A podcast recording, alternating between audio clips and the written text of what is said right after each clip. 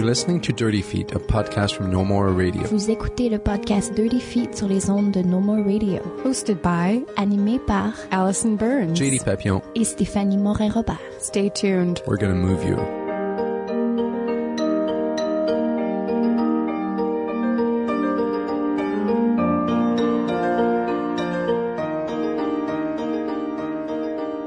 This week on the podcast, once again, we're joined by guest host Linnea Giviazda, and I'm going to let her take it away. So we are here this afternoon, sitting in a, a beautiful sunny day here in Centennial Square in Victoria, British Columbia, um, and we're sitting down to uh, speak with Linda Reno, who is a pillar of the Victoria dance community and has been for many years. She opened uh, Reno Dance, a dance school in Victoria here in 1979 um, and uh, has worked with various artists around around the world, dance artists, and um, and we're very privileged and honored to have the opportunity to sit down with with you today, Linda. So thank you so much for being here. It's fun. It's it's fun to have a little Montreal time again. yeah. Um, so you have seen a, a real uh, progression and change in the dance community in Victoria, and you were really a, a part of that, being here for for so long with Reno Dance.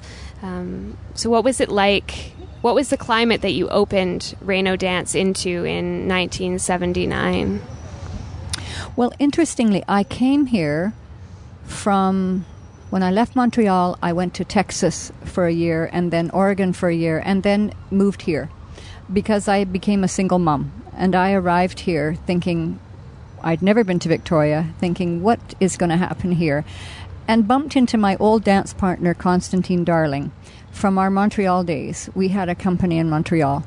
And I said, What are you doing here? And he said, What are you doing here? And we said, Okay, well, let's start another company. So we did um, we just started what we had done in Montreal here.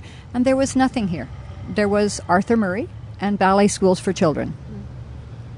Yeah. And so you created a, a school for adults. No, we started a company that we called Spectrum Dance Circus, and it was uh, classes and performance. And we did concerts in Centennial Square and in art galleries and um, it was still a bit of the happening of the late 70s where you did happenings in various places. Mm-hmm. Interesting how that recycles 20 years later. Yeah. There's pop up dance concerts. Well, we were kind of doing them then. And so Spectrum did a bunch of concerts over the over a few years, and then we did, we discovered that I was better at teaching beginners, he was better at teaching adults, and we just kind of I just started my school. It just sort of morphed into that he he kept going in the performance and went more into the martial arts world, and um, so I just began that way. Mm-hmm. Yeah. Many of our listeners are are from Montreal, since this is a Montreal-based uh, podcast, and uh, maybe you could just tell us a little bit about uh, your time in Montreal and what you did there before before coming to Victoria. Well, I arrived in Montreal uh, with a scholarship to Les Grands Ballets Canadiens, and took three classes a day for a few months to because I hadn't studied ballet, and you have to have ballet. So I decided to get it done, you know, and that was a wonderful experience. But I preferred taking the men's classes because I liked the athleticism of the men's work, and I've I've always had a bigger gymnastic body. I've had bigger quads, and you know I'm wide and short, and so I hated wearing the pink tights and the black leotard of Le Grand Ballets. And so I wore black tights and black leotard. And I, I know that, well, I think she's dead now, but she would call me La Fille Noire. and, and we don't want, you know, and it, there was a lot of conflict about, about, about just, ah, just being expressive. But I remember when Fernando came in to look at how the girls were doing in, in Les Grands Ballets he watched us do our combinations and then he pointed me out and said she's doing that with so much passion but it was and it was the it was the recognition from very early that you know you just don't fit in le corps de ballet if you're kind of headed towards uh, contemporary life and so i i headed off into the contemporary world and that's where i met um, Groupe de la Nouvelle Aire and Groupe de la Place Royale. They were working then, and that's that's when I taught that summer school when Ginette Laurin and Edward Lock were in it, and um, just the, the contemporary world was was fired up, and, and we began. We began uh, we began doing contemporary works. Then I met Constantine Darling there, and we started doing a lot of creations. Montreal was a wonderful time. Les Ballets Jazz, Constantine and I co choreographed a piece for Les Ballets Jazz at that time, which was early 70s. Yeah. Um, I think about Montreal as just a just a wonderful creative city full of full of vibrancy and I'm thrilled to hear that that it's really still really vibrant in the dance world. But uh, then I had my first son, and I moved to Texas because the father of my children's an architect, and we were off looking for this to study with an architect named Bruce Goff, who was alive and well and living in Tyler, Texas, which is a town that big. And uh, I moved from Montreal to Tyler, Texas, and had the biggest cultural shock of my life. And uh, from there, went up to Oregon, and then found myself here in Victoria, and I've been here ever since. The dance community in Victoria, since you came here, has really obviously evolved and changed. It's changed even in the last 10 years, the last 20 years, not to mention since 19 late 1970s. Mm-hmm. And it's kind of grown around you and what you've been doing and and and yet you've kind of remained a, a pillar through that in the community. So how has that changed your work, your your position here over the years? Well, now I feel like a grandmother. I am a grandmother, but now I feel like, you know, when you nurture students, you never know where they're going to go. And then to find that they have gone on and your roots in them or your influence in them is creeping out in their work. I'm always thrilled when I see someone that has studied with me and there's a hint of my work in them. It's always such a great compliment. But I see, I see that that those those years and years of teaching here, and those thousands of people that have come through a school in years and years and years that that they have gone on to just continue. That anyone who teaches is just uh, just the the impetus, and then you see it going on. It is your legacy. You see it going on generation after generation after you. And and you speak of these people kind of having a pinch of, of maybe your style or your approach. Is there somebody who had that influence on you? Do you find uh, when you be- began in dance and when you were in, back in Montreal, maybe um, was there a teacher or somebody who you really looked up to and, and that gave you that drive to continue? Um, let me think hard on that before I answer that question. The, my first response is no. Um, but I have to say, my very first teacher was Paula Ross. And Paula knew that I was the wrong size, my hips were too wide, my feet were flat, um, that I had runner's legs. But she nurtured the soloist in me because I didn't fit in group work. and I think that is her recognition that that um, here's a here's a gem here. But whenever you put me in a group, there was just oh that one on the end is really pulling focus and that was me. So i i would have to say that paula really did see that in me but i learned really early that the dance world is very cruel and because i didn't fit the size the look of the dancer i knew that my um, my salvation lay in solo work. And so that's something you do alone. And that just that that just deepened and deepened in me the more success I had with my solos. So um, I think I took life as my biggest inspiration. Mm-hmm. I I know that all my pieces that mean are meaningful to me were very much about something that happened to me, life that I witnessed. I was never into the abstract world of dance, so um, I would have to say life was my mentor more mm-hmm. than a single person. And is that is that something that you pass on to your students or people taking workshops with you that that kind of um, kind of t- take what you have and and and and shape it and, and make it into to something that you're you're proud of and um, what are what are your approaches when teaching yourself? I think that I think I think yes. I think the answer to that is yes. I've I've had a quote that I've used for years, and it is. Um, you don't have to have a dancer's body, only a body that dances. And I've used that in all of my teaching, particularly when I started my company for fat women called Big Dance. I mean, there's a non-dancer body for sure, and and that was very important to to them in that work was to say, you know, yes, you don't l- look like dancers, but you are dancers because you are dancing. Yeah. And you know, if you don't have, if you've um, if you've been a bit of a rebel, which I've been, you um, you you have to forge your own way and and and say you believe in yourself because it feels like well, who's if you don't, who's going to? You know, if you're going to dance naked in your mid forties on a on a stage in Victoria, you're, you're going to have to be really committed because you're already got saggy boobs and cellulite. You know, you're in your 40s, so you're going to have to just be really, really committed. And I think I think what people take from me is just uh, they saw that I wasn't a quitter. I think most of the people that sing that speak highly of me speak of me as someone who inspired them to work with what they had and don't don't stop just because you've got great big breasts or you've got a big bum or you've got flat feet or whatever you've got. Don't let that influence the way you're going to dance. You know, find your truth in dance and go with that.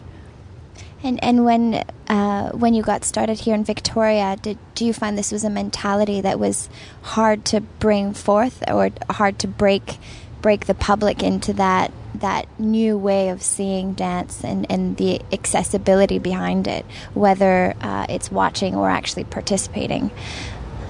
Well, the first piece I did when I moved here was called Mother Moon, and it was done seven months pregnant with my second son. It was a large, big paper lantern, a huge white paper lantern, and I did it to Clair de Lune by Debussy. And um, it was just a romantic piece about the full moon and the full belly. But man, did that set the tongues a wagging. There's a pregnant woman dancing. And now it's nothing to see pregnant women dancing, but we're talking 1979, so Yeah. it was it was rebellious. I mean, I was laying on my stomach. I did a back bend pregnant. you know, I didn't think of anything like that. That that that that was an issue at all. Um, but it set up it set up it set the standard i think for don't mess with me or don't try to put me in a box. It's not going to happen mm-hmm. here i am dancing pregnant and they loved the piece and people still remember that piece but it was the shocking piece. I mean one woman stood up and said what about the baby? Oh, that's funny. You've spoken the praises of Montreal, and before we started recording, also Vancouver and the in the dance scenes and the things that are happening there. Uh, and it sounds like circumstances have led you to be here um, and forging this path. Is is that? Um, do you feel a responsibility to to stay in Victoria or to have stayed, and to and to make sure that this smaller community has this kind of uh, industry? Well, I have to say that when my sons were early teens, 10 and 12, I said, "Come on, you guys, let's move to Vancouver because it was a, this is a small town." And and they said absolutely not. That it was too scary and there were gangs and that they wanted to be here and I thought, "You know what? I'm here. I'm here. I'm just going to we just got to make the best of it." But um, do you remember there was Dancing on the Edge in Vancouver? Well, I decided to have bring those people here and call it dancing on the edge of the edge. and it was great. Alvin Tolentino came for the first time, and uh, and artists came from Vancouver, and we had it was bring it to here, bring it here. We don't have much here, but bring others here and turn them on to Victoria. And also, I mean, I was very committed to teaching, and the school was thriving, and there was a lot of people who were getting modern dance where they weren't going to get it anywhere else. So I was I was stuck, but blissfully stuck here. And then dancing on the edge of the edge became romp and became bounce, and subsequently now, I mean, Victoria just took off. When Dance Victoria was created, and you'll be talking to Stephen, I mean, it just took off, and, and now Victoria is a good dance center. It is a good dance center, and, and that's because of Dance Victoria. Yeah, but no, it, it felt like it's a good place to raise your kids. There's a school that's providing something that no, nowhere else can they get.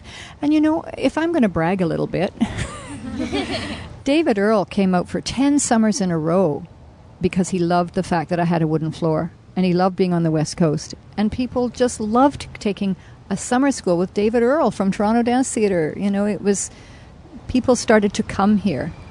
So then you don't feel so that you're in a little itty bitty town. You know, when I I think very fondly of Victoria, there's every single thing that you could get anywhere in the world. You just have smaller choices. But really, there's designer clothes, there's incredible athleticism, there's incredible musicians, there's a really vibrant theater scene, there's dance, there's an opera, there's a symphony. I mean, there's everything that every city has, and this beautiful setting. So, you know, rather than what it doesn't have, I, I started to say, wow, this city is a great place to live. Yeah, and I- and I think it sounds like that you you made that commitment to to to helping that along, to making that happen for the dance industry here. Yeah, but you know, realistically, it was also how I was living and how I was supporting my sons. Mm-hmm. You know, it was my bread and butter. And then I would do a concert every year. About every year and a half, I would do a solo concert here at the Mac. Um, it just there'd be, the pieces would bubble up, and then there'd be a concert. Yeah. You mentioned uh, big dance earlier, and I'm curious about where the uh, participants of that came from.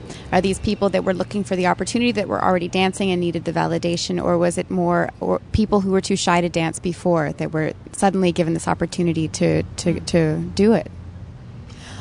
you know, big dance was it was so innocent and it became this phenomenon which was not my plan at all.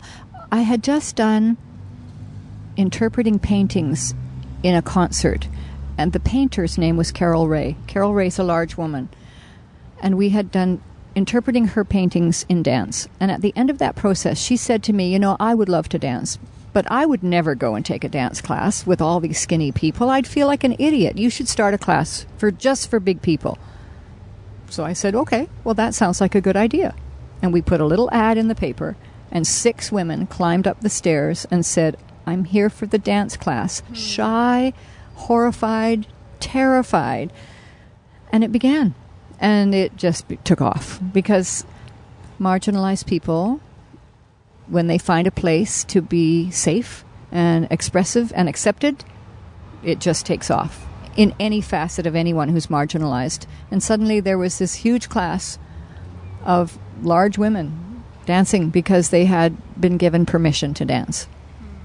It was very simple. It's not magic. I mean, it's the same as the woman who came up with one leg. She had a metal leg for her other leg, and she said, Can I dance here? And I said, Of course you can, but you can't scratch my wooden floor, so you're going to have to put a piece of some felt on the bottom of that metal leg. And that was the only criteria. So, That's fantastic. And, and how does it exist today? What is the. well, big dance is not happening anymore because I stopped. Okay, Yeah. Big dance died when I stopped teaching. that's a shame. But you know, I think there was, um, I think there is ebb and flow in all kinds of things. You know, for a while you saw large people dancing, you saw companies coming from Cuba, and there was, I think it was the Netherlands, they did a piece. Uh, where they put skinny dancers in big fat costumes, which I found very offensive because, of course, we were doing it for real. But then, then that wave just kind of fell away, and I started to struggle to get students in the class. So, and I would say, where are all the big ladies? It's it's it's like anything; it ebbed and flowed. But that's actually not interesting. So don't put that in the interview. you know, But but I, I think is what's interesting to me is is the um, is the idea that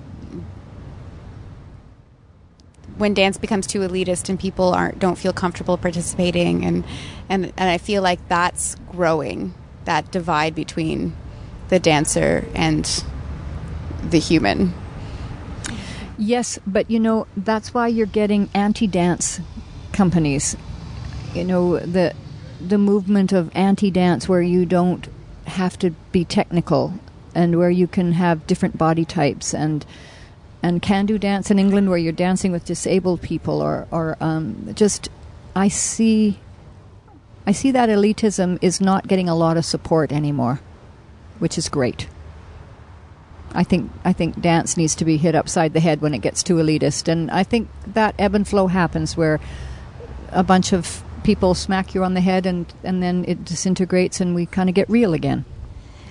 Yeah, one of the most amazing things I think walking into Reno Dance Studios is that uh, the diversity of of the people there and of the levels of the of the body types, of the uh, the backgrounds, of uh, the professions of the people that are, are there doing classes, and and uh, and and it is a very unique thing to have a space in a city with with such incredible uh, level of teaching for adults.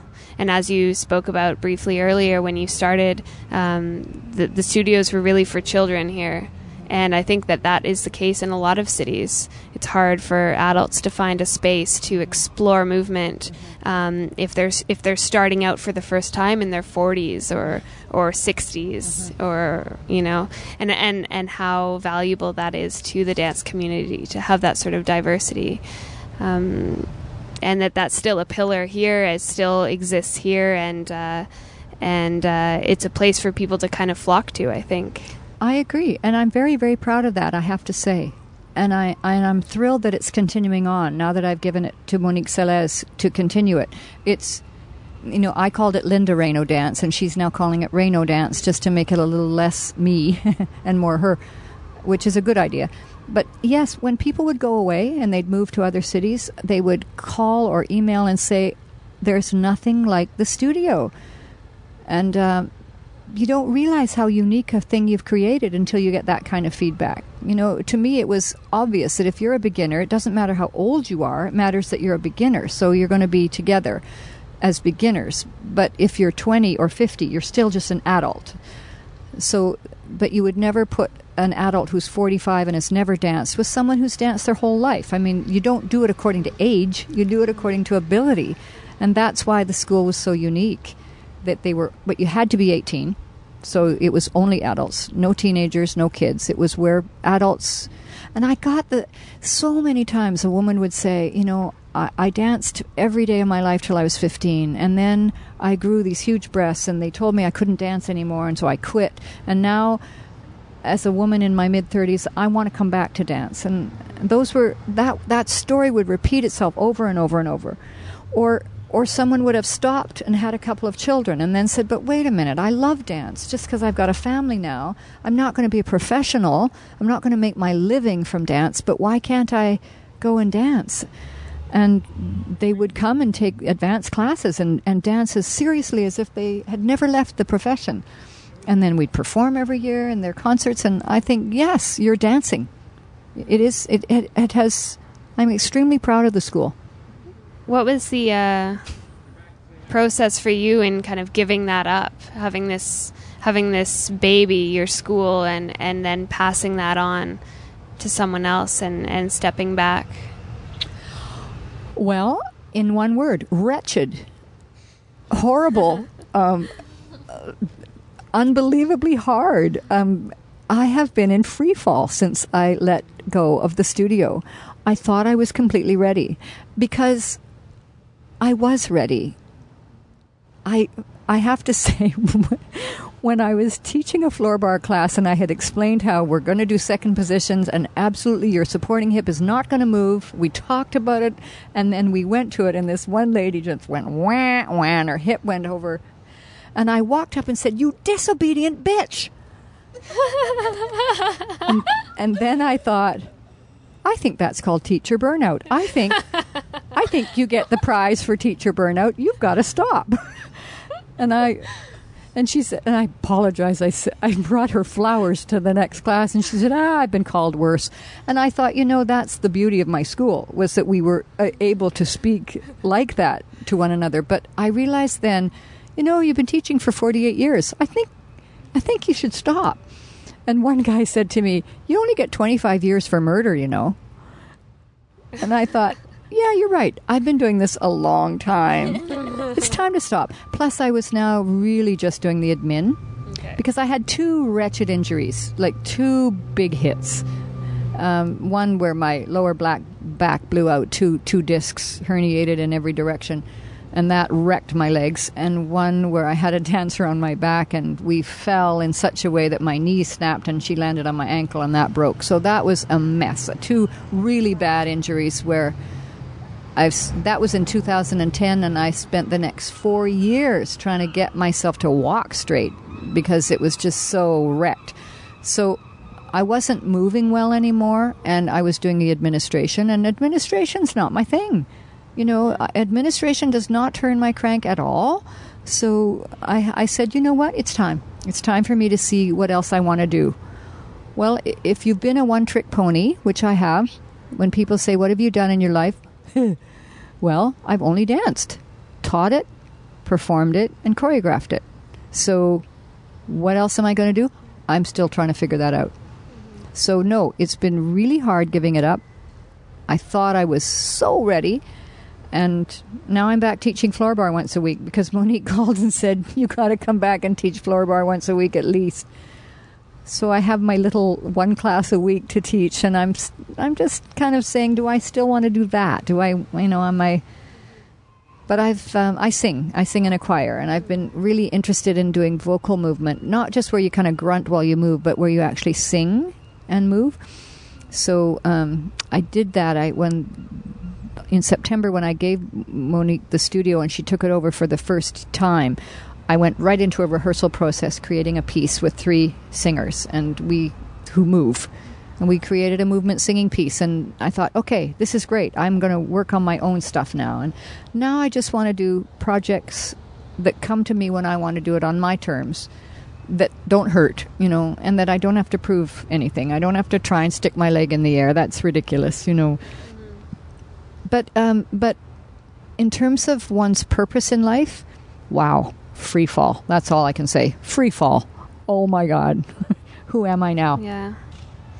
And so for for your choreography and, and performance side, you're still you're still in that. You're still working through through vo- voice and through singing and um, are you still choreographing movement? Yes, but I call it gesturing now. I think I think when you do like you know little things, I feel like you're gesturing. Um, I don't feel like I can be so vain as to call it dancing anymore. I think it is, but you know, it just feels like I'm not in that technical place now. So I feel like I can't call it dance. I do call it gesturing. but yeah, I think I'm a lifer. I think I think I tried to step away and say, okay, I'm not going to do that. I'm going to get a dog and I'm going to paint and I'm going to do other things completely. Um, but um, and I love my dog, but I'm not a painter, and I think I'm a lifer in dance. Yeah, I think I'm going to have to just give in to the fact that, you know, when I aside, when I broke my leg in two places, my first break of my life, and I was 61 years old. You know, I mean, really, I was not someone plagued by injuries, but. Um, it was rough because I couldn't walk and I was so weak and I was so messed up. But I decided to choreograph a piece that my choir was singing for three dancers. So I hired them and with my cane told them, I want you to do that and lift your leg there. And I would pick her up and put her there. And it was the first time I'd actually sat outside and not been in it and choreographed it. And it was wonderful. And all the pain in my body left and all the depression of not being able to walk left.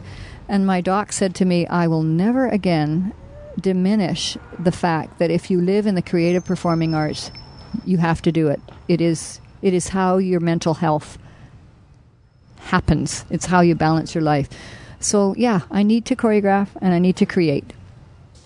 Just has to be on my terms. uh, the way you speak about um, finding finding your way uh, into performance through solo and and just the idea of body pride and individual ways of moving and being. Uh, how does that apply to your choreography? I imagine you you have to have this eye where you see your performers very clearly and adapt or or create work that is appropriate for them. Uh, does that include having a lot of uh, performer involvement, uh, input into the creation of work? I've actually choreographed on myself more than on anyone else. So, with the exception of doing a few group pieces for other companies, um, I'm much more attracted to working on myself. So, I'm not going to answer your question perfectly right now, but I think you might be asking are, are you asking how I'm influenced choreographically? I'm asking how your your your philosophy about about dancing in a very personal way to your body, Right. how that affects the way that you choreograph on other bodies. Well, I'm going to find that out because up until now, I would show them what I want. And now, with that broken leg and having to teach by describing it in words, was such a departure for me. And it all it actually um, it made me realize that I need to stop because if I couldn't do it myself, I didn't want to do it. So now I'm coming full circle to how do you create if it isn't going to be your body demonstrating it? If you're not in it and you're seeing it from your eyes, how is that going to be? And then I think, but uh, choreographers all over the world do that. They don't all dance the work. A lot of choreographers don't dance at all. So that is going to be that is going to be kind of new for me. It is. In the piece that I worked on with the three singers, where we sang and moved, it was a fantastic experience of of moving while singing and stopping and singing and then creating a movement sequence. And then I mean it was a wonderful experience um, shared a shared co-creation. I can see that being easy. Yeah.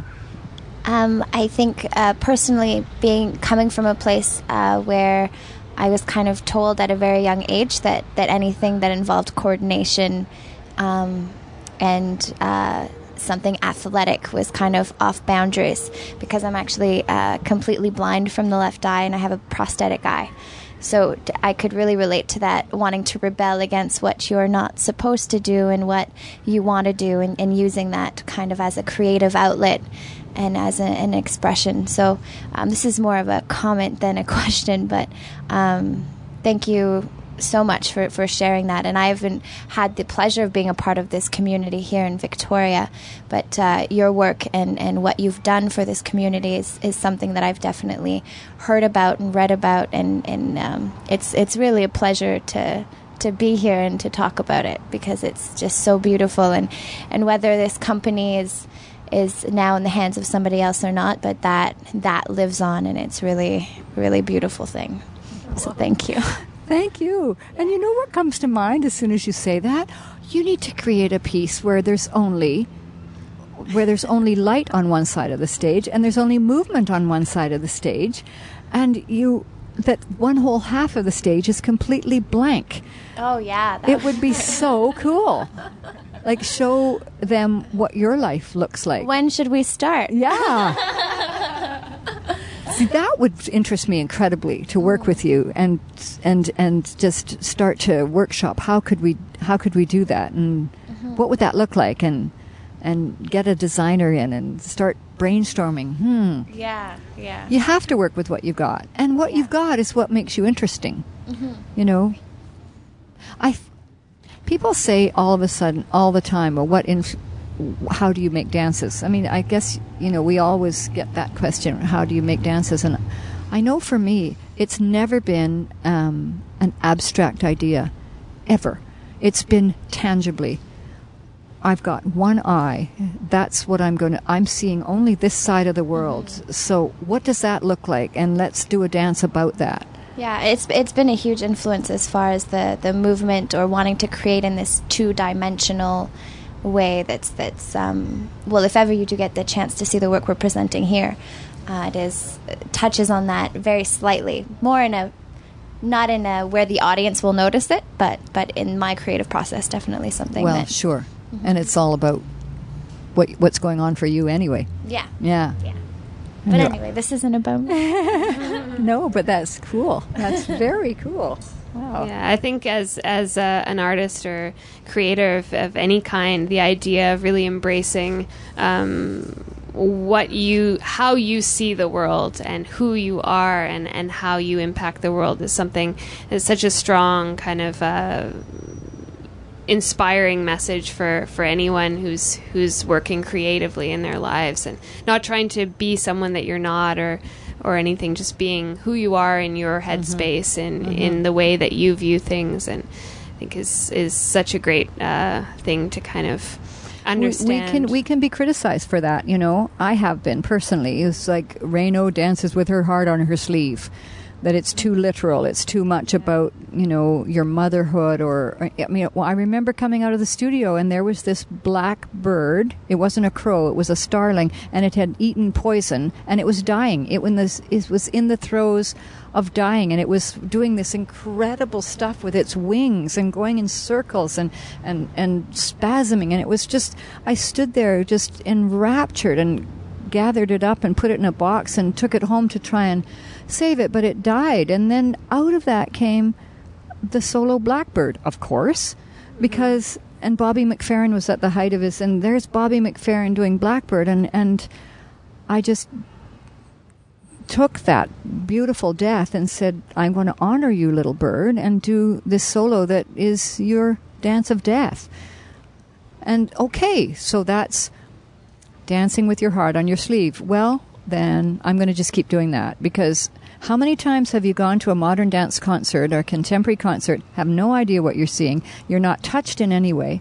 There's a whole lot of people walking in different directions like zombies. There's like w- weird music and a, and a piece of light here and there, and then the odd gesture that happens now and again, and you think, wow.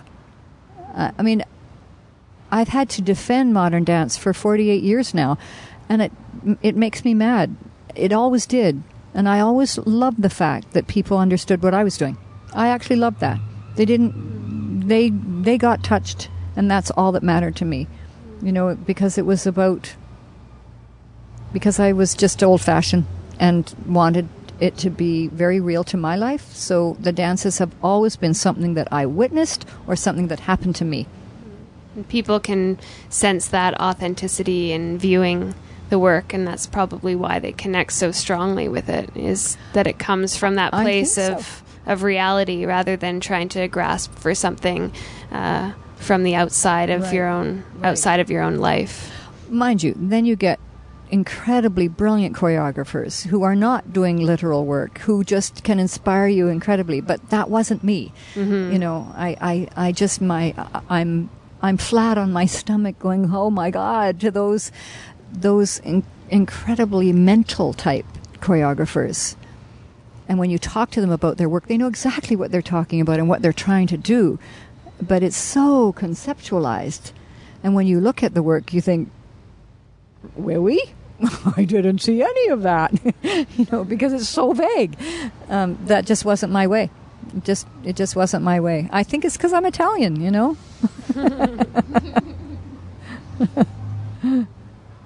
Is there anything else you'd like to share with us today?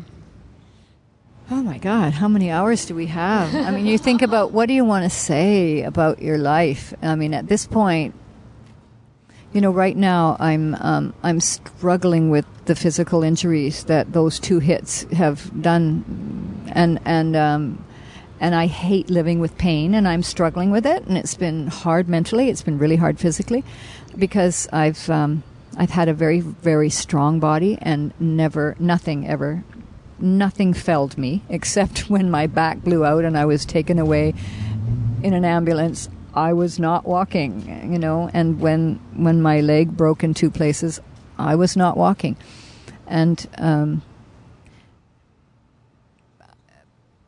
I've had to I've had to wrestle with uh, what are you going to do when you can't do what you love, you know what are, what are you going to do you and I've just sort of come to understand that um, you just keep morphing into into the next version of yourself. You just morph into. I mean, I did a piece in sign language because I didn't have to move my legs for that moment of time. You just keep morphing your work to fit what's going on in your life. Yeah, because you don't get to stop. There's just no stopping. Stopping is, I remember Barbara Bourget, Kokoro dance in Vancouver. Her doctor said, if you stop, you'll be in a wheelchair. Do not stop. and I think, yeah, yeah, yeah. Um, someone said to me, Are you going to die a dancer? And I thought, Yes, yeah, yeah, I am. I am. Because I think dance is one of those curses that you just don't, uh, you can't say, I won't do it anymore. I think you're stuck with it. If it, if you were born a dancer, as I was, I think you were stuck with it. I think it. I think you were chosen. You know, I remember. Um, I remember when I was driving and it was raining, and I was on a little road in Port Angeles, and the windshield wipers are going whack, whack, whack, whack. And I was looking in the windshield, and there were these three couples. One was two men, one was two women, and one was a man and a woman. And Elvis Presley was singing, I Can't Help Falling in Love with You.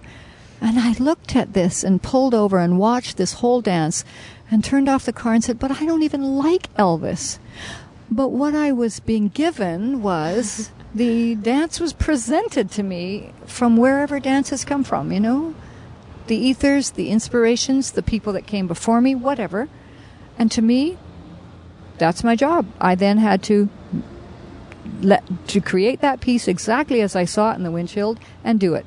And it became one of my favorite little pieces. It was a, just this three minute piece of wise men say, only fools rush in, but I can't help falling in love with you. And there was two men doing it and two women doing it and a man and a woman doing it.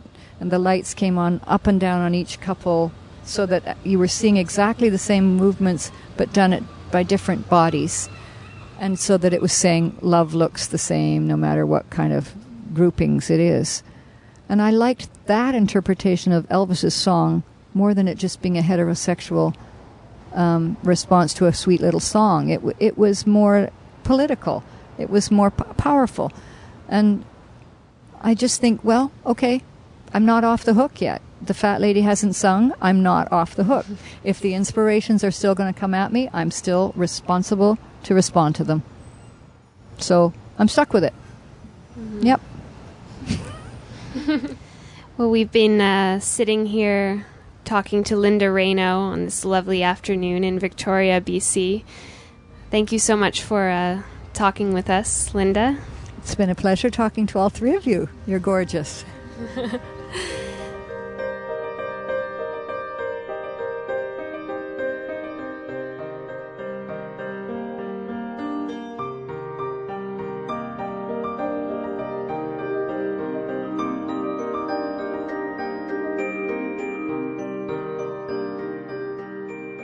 Dirty Feet is recorded every week at the Montreal Improv Theatre. Check them out at montrealimprov.com. Dirty Feet est produit et animé par Produced and hosted by Allison Burns. JD Papillon. et Stéphanie Moret-Robert. You can find out more about our show at nomoreradio.com, follow us on Twitter at Dirty Dirty Feet, and find us on Facebook at Dirty Feet Podcast. Vous pouvez écouter tous nos épisodes sur notre site web ou vous pouvez vous abonner également sur iTunes à notre podcast. Listen to past episodes on website or subscribe to the podcast on iTunes. While you're there, be sure to give us a rating and or leave a comment to help us spread the word. Tune in next week for a whole new show.